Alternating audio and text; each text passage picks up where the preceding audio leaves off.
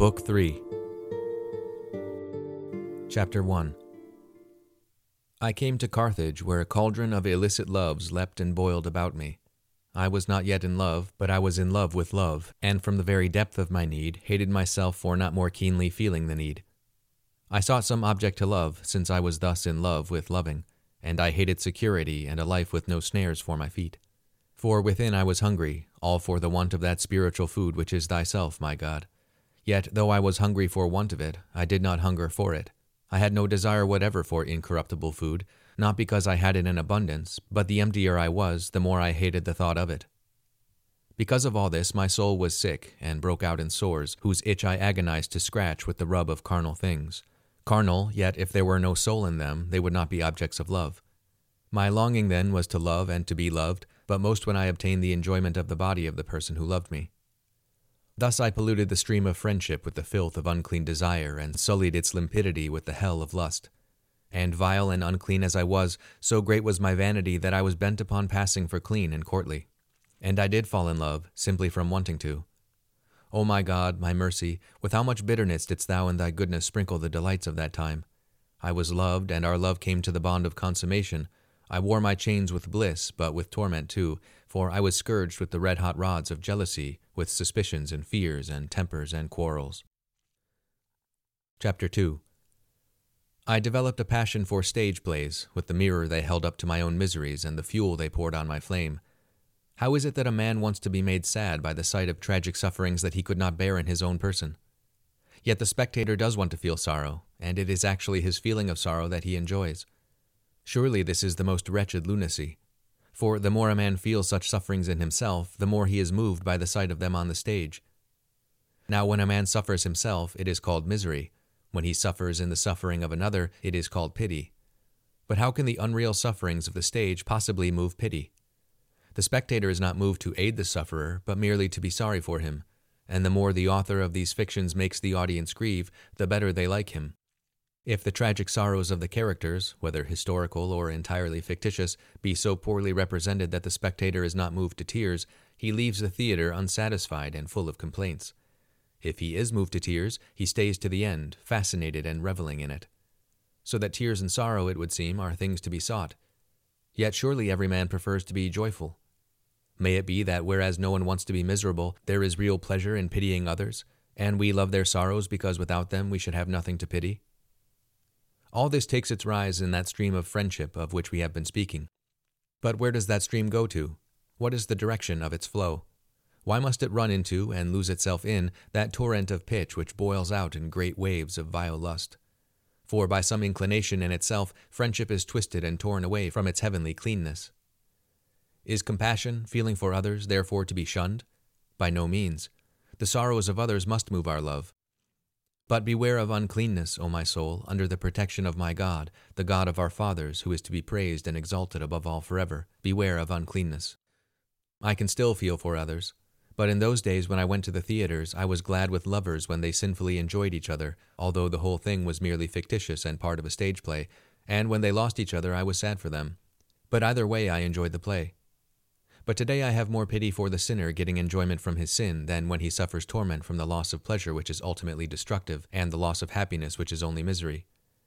This clearly is the truer compassion, but the sorrow I feel for him gives me no pleasure. Although he that grieves with the grief stricken is to be commended for his work of charity, yet the man who is fraternally compassionate would prefer to find nothing in others to need his compassion. Only in the impossible event of goodwill being malevolent could a man who is truly and sincerely filled with pity desire that there should be miserable people for him to pity. There is a kind of compassionate sorrow that is good, but there is no kind that we should rejoice to feel. And thus do you act, Lord God, for you love souls with a greater and deeper purity than we can, and are more incorruptibly compassionate, because no sorrow can reach to wound you, and who is sufficient for these things. But to return to that time, in my wretchedness I loved to be made sad and sought for things to be sad about. And in the misery of others, though fictitious and only on the stage, the more my tears were set to flowing, the more pleasure did I get from the drama, and the more powerfully did it hold me. There I was, a wretched sheep strayed from your fold and impatient of the shepherd. What wonder that I became infected with a foul disease? That is why I love those sorrows. Not that I wanted them to bite too deep, for I had no wish to suffer the sorrows I love to look upon, but simply to scratch the surface of my heart as I saw them on the stage. Yet, as if they had been fingernails, their scratching was followed by swelling and inflammation and sores with pus flowing. Such was my life, but was that a life, my God? Chapter 3 Yet from afar off your faithful mercy hovered over me. I wasted myself in baseness, pursuing a sacrilegious curiosity, which led me, once I had deserted you, to the uttermost treason and the deceiving service of devils, to whom I made offering of my vile deeds. And in all this you chastised me with your scourges. For I dared so far one day within the walls of your church and during the very celebration of your mysteries to desire and carry out an act worthy of the fruits of death. For this you lashed me with the heaviest punishments, Yet the punishments were as nothing to the guilt of my act, O my God, my exceeding great mercy, my refuge from the fierce dangers among which I wandered in my arrogance, going ever further from you, loving my way and not your ways, in love with my runaway liberty. Those of my occupations at that time which were held as reputable were directed towards the study of the law, in which I meant to excel, and the less honest I was, the more famous I should be. The very limit of human blindness is to glory in being blind. By this time I was a leader in the school of rhetoric, and I enjoyed this high station, and was arrogant and swollen with importance. Though you know, O Lord, that I was far quieter in my behavior, and had no share in the riotousness of the Eversores, the overturners, for this blackguardly diabolical name they wore as the very badge of sophistication. Yet I was much in their company, and much ashamed of the sense of shame that kept me from being like them. I was with them, and I did for the most part enjoy their companionship, though I abominated the acts that were their specialty, as when they made a butt of some hapless newcomer, assailing him with really cruel mockery for no reason whatever save the malicious pleasure they got from it. There was something very like the action of devils in their behavior. They were rightly called overturners, since they had themselves been first overturned and perverted, tricked by those same devils who were secretly mocking them in the very acts by which they amused themselves in mocking and making fools of others. Chapter 4 With these men as companions of my immaturity, I was studying the books of eloquence, for in eloquence it was my ambition to shine, all from a damnable vaingloriousness and for the satisfaction of human vanity. Following the normal order of study, I had come to a book of one Cicero, whose tongue practically everyone admires, though not his heart. That particular book is called Hortensius, and contains an exhortation to philosophy. Quite definitely it changed the direction of my mind, altered my prayers to you, O Lord, and gave me a new purpose and ambition. Suddenly, all the vanity I had hoped in I saw as worthless, and with an incredible intensity of desire, I longed after immortal wisdom. I had begun that journey upwards by which I was to return to you. My father was now dead two years. I was eighteen and was receiving money from my mother for the continuance of my study of eloquence. But I used that book not for the sharpening of my tongue. What won me in it was what it said, not the excellence of its phrasing. How did I then burn, my God? How did I burn to wing upwards from earthly delights to you? But I had no notion what you were to do with me, for with you is wisdom. Now, love of wisdom is what is meant by the Greek word philosophy, and it was to philosophy that that book set me so ardently. There are those who seduce men's minds by philosophy, coloring and covering their errors with its great and fine and honorable name. Almost all who in Cicero's own time and earlier had been of that sort are listed in his book and shown for what they are. Indeed, it illustrates the wholesome advice given by the Spirit through your good and loving servant Beware lest any man cheat you by philosophy and vain deceits, according to the tradition of men, according to the elements of the world, and not according to Christ, for in him dwelleth all the fullness of the Godhead corporeally. At that time, you know, O light of my heart, those writings of the apostles were not yet known to me, but the one thing that delighted me in Cicero's exhortation was that I should love, and seek, and win, and hold, and embrace, not this or that philosophical school, but wisdom itself, whatever it might be. The book excited and inflamed me. In my ardor, the only thing I found lacking was that the name of Christ was not there. For with my mother's milk my infant heart had drunk in and still held deep down in it that name according to your mercy, O Lord, the name of your Son, my Saviour and whatever lacked that name, no matter how learned and excellently written and true, could not win me wholly. Chapter 5 So I resolved to make some study of the sacred scriptures and find what kind of books they were. But what I came upon was something not grasped by the proud, not revealed either to children, something utterly humble in the hearing but sublime in the doing, and shrouded deep in mystery. And I was not of the nature to enter into it or bend my neck to follow it. When I first read those scriptures, I did not feel in the least what I have just said. They seemed to me unworthy to be compared with the majesty of Cicero.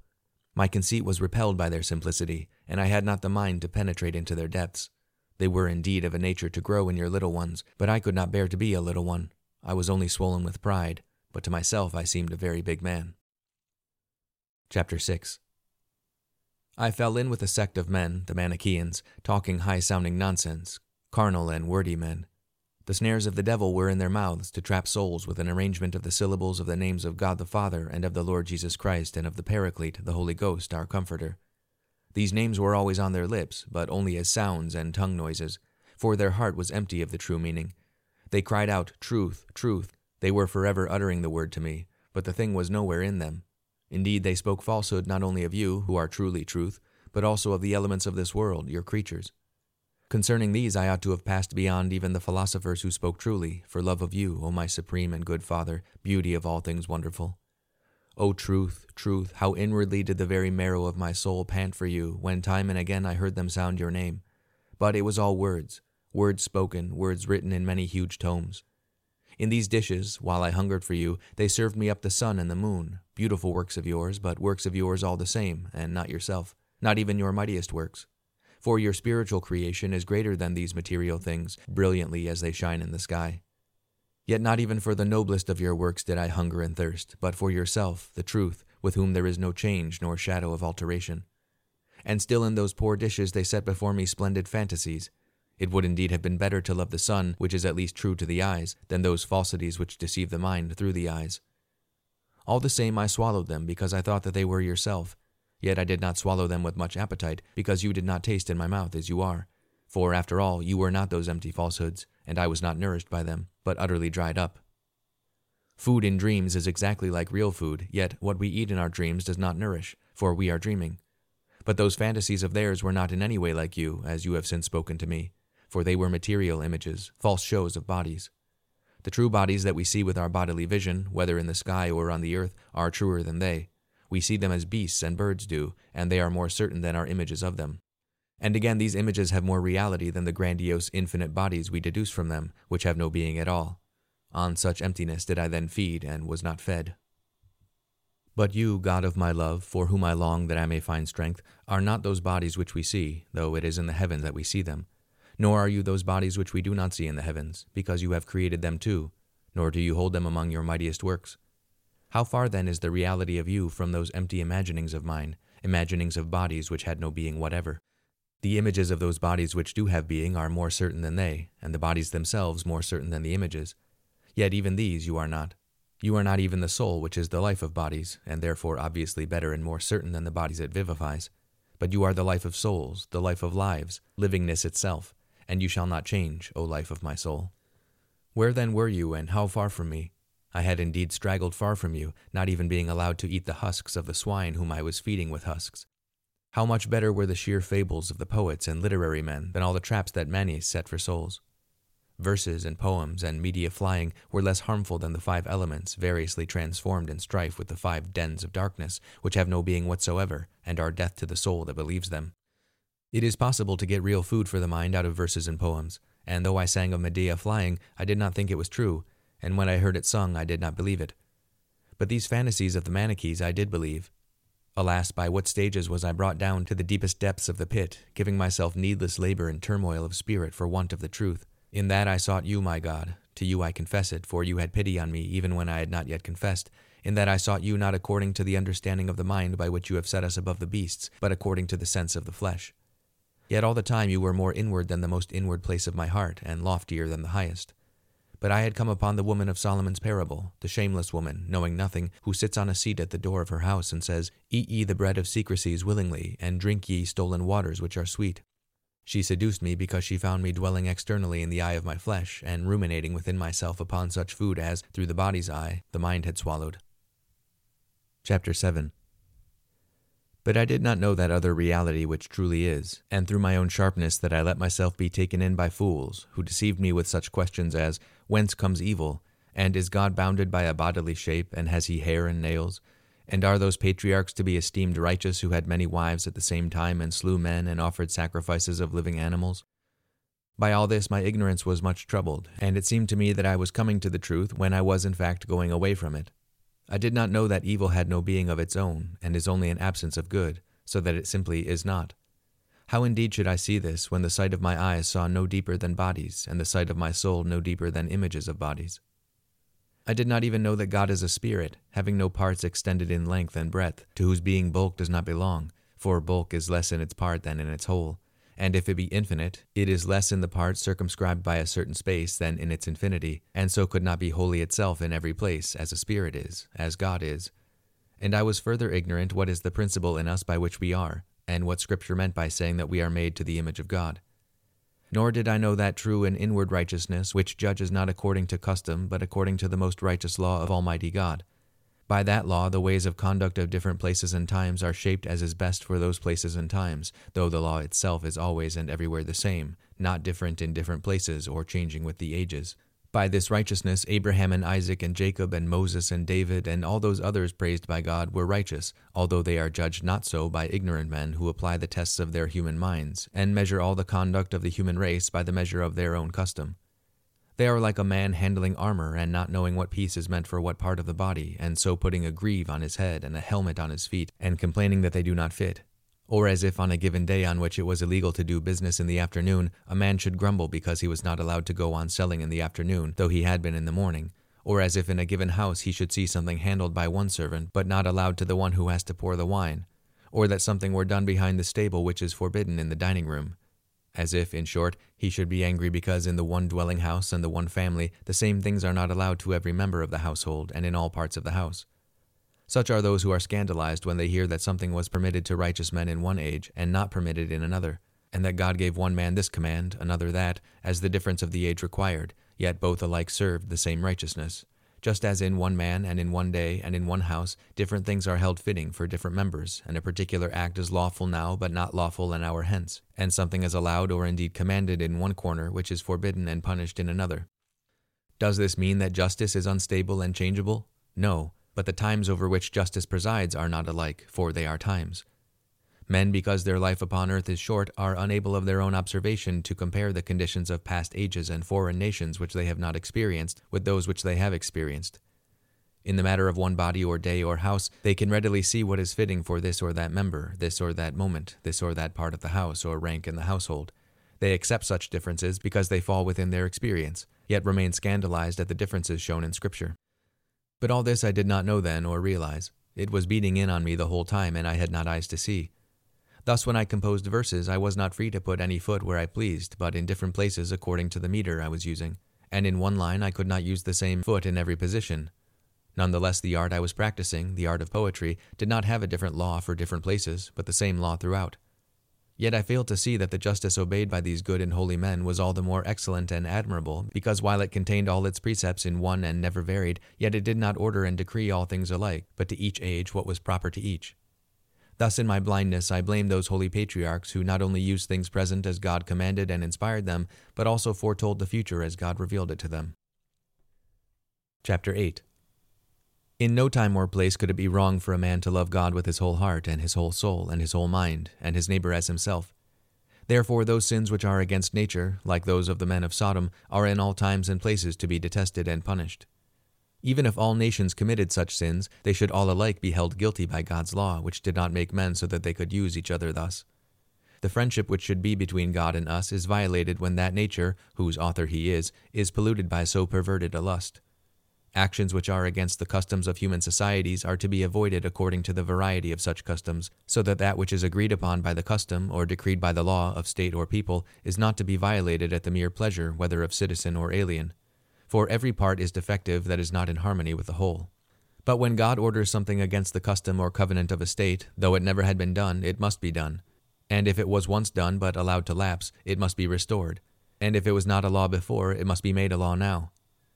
In a state, it is lawful for the reigning monarch to command something which none had ever commanded before him, and he himself had never commanded before. And obedience in this event is not against the fellowship of that state. Indeed, disobedience would be against the fellowship, for it is the general agreement of all societies of men to obey their kings. How much more then may God so act, the ruler of all creation, whose commands are to be obeyed without hesitation? For as among the powers of human society the greater power has a right to the obedience of the lesser, so God to the obedience of all. In sins where there is a real will to harm another, it may be either by calumny or injury.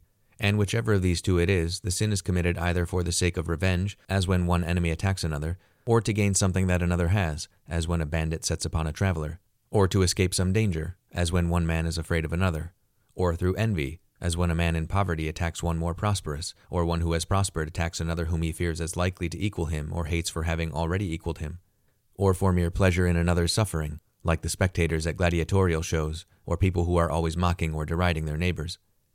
These are the main heads of sin, which swarm forth from the lust for holding the first place, or the lust of the eye, or the lust of the senses, or from any one or two of them, or from all together. By these we live evilly against the three and the seven, the ten stringed harp, the ten commandments given by you, O God, most high and most gracious. But how are the sins of the first sort against you, who can suffer no corruption? Or how are sins of the second sort against you, who can suffer no harm? You punish the sins men commit against themselves, because though their sin is against you, they are wronging their own souls, and their iniquity gives itself the lie. Either they corrupt and pervert their own nature, which you have created and set in order, by making wrong use of the things you have permitted, or by burning towards a use of things not permitted, which is against nature. Or their guilt lies in raging against you in thought and word, and kicking against the prick. Or else, in complete contempt of the existing order of society, they go their own insolent way with private agreements or private feuds according to their personal likes or dislikes. And all this happens, O Fountain of Life, the only and true Creator and Ruler of the universe, whenever you are forsaken, and out of pride of the individual, a part is loved as though it were the whole.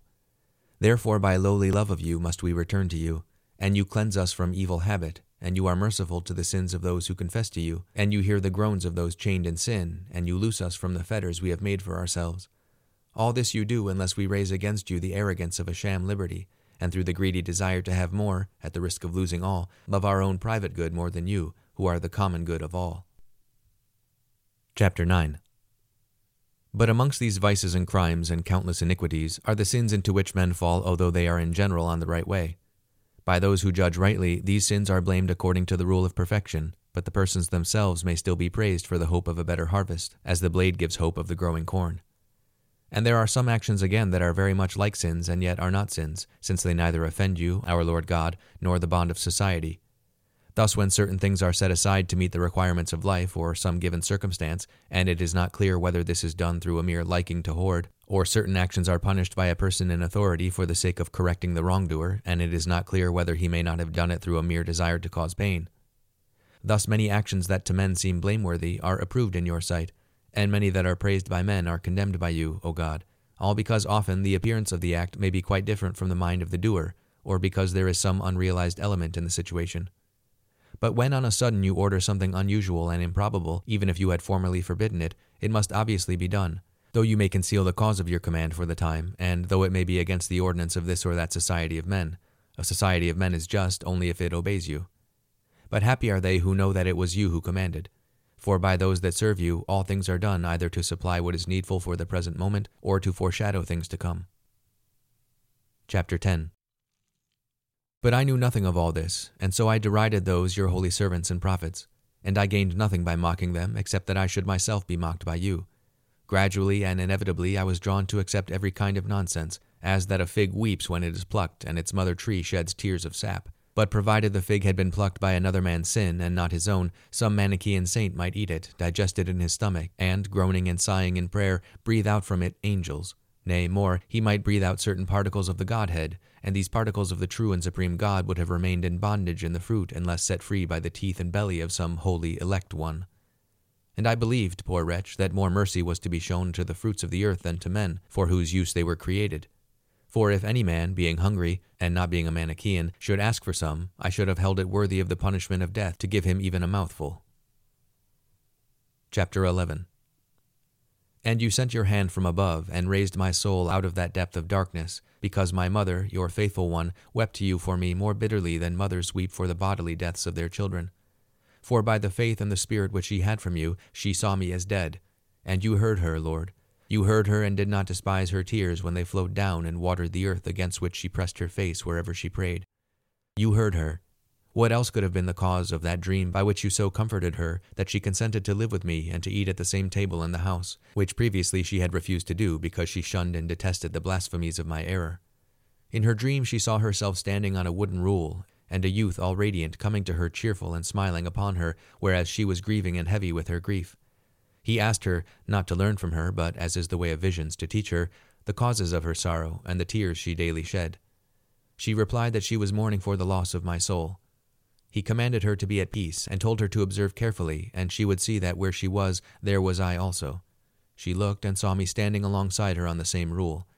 How should she have had this dream unless your ears had heard her heart, O good omnipotent, you who have such care for each one of us as if you had care for him alone, and such care for all as if we were all but one person?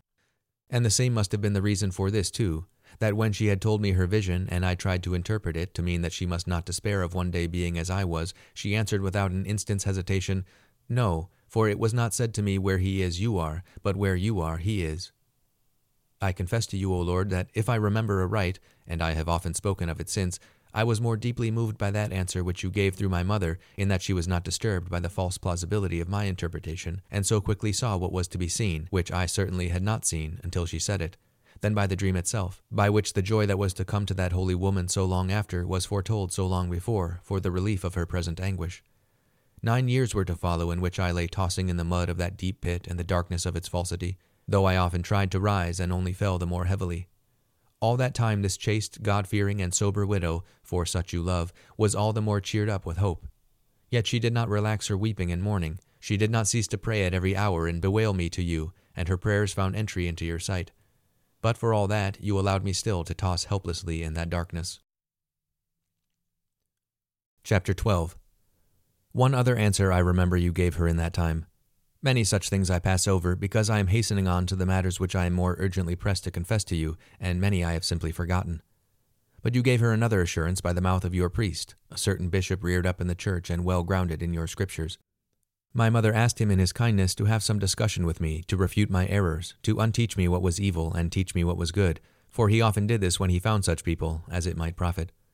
He refused, rightly as I have realized since, he told her that I was as yet not ripe for teaching, because I was all puffed up with the newness of my heresy, and had already upset a number of insufficiently skilled people with certain questions, as she had in fact told him.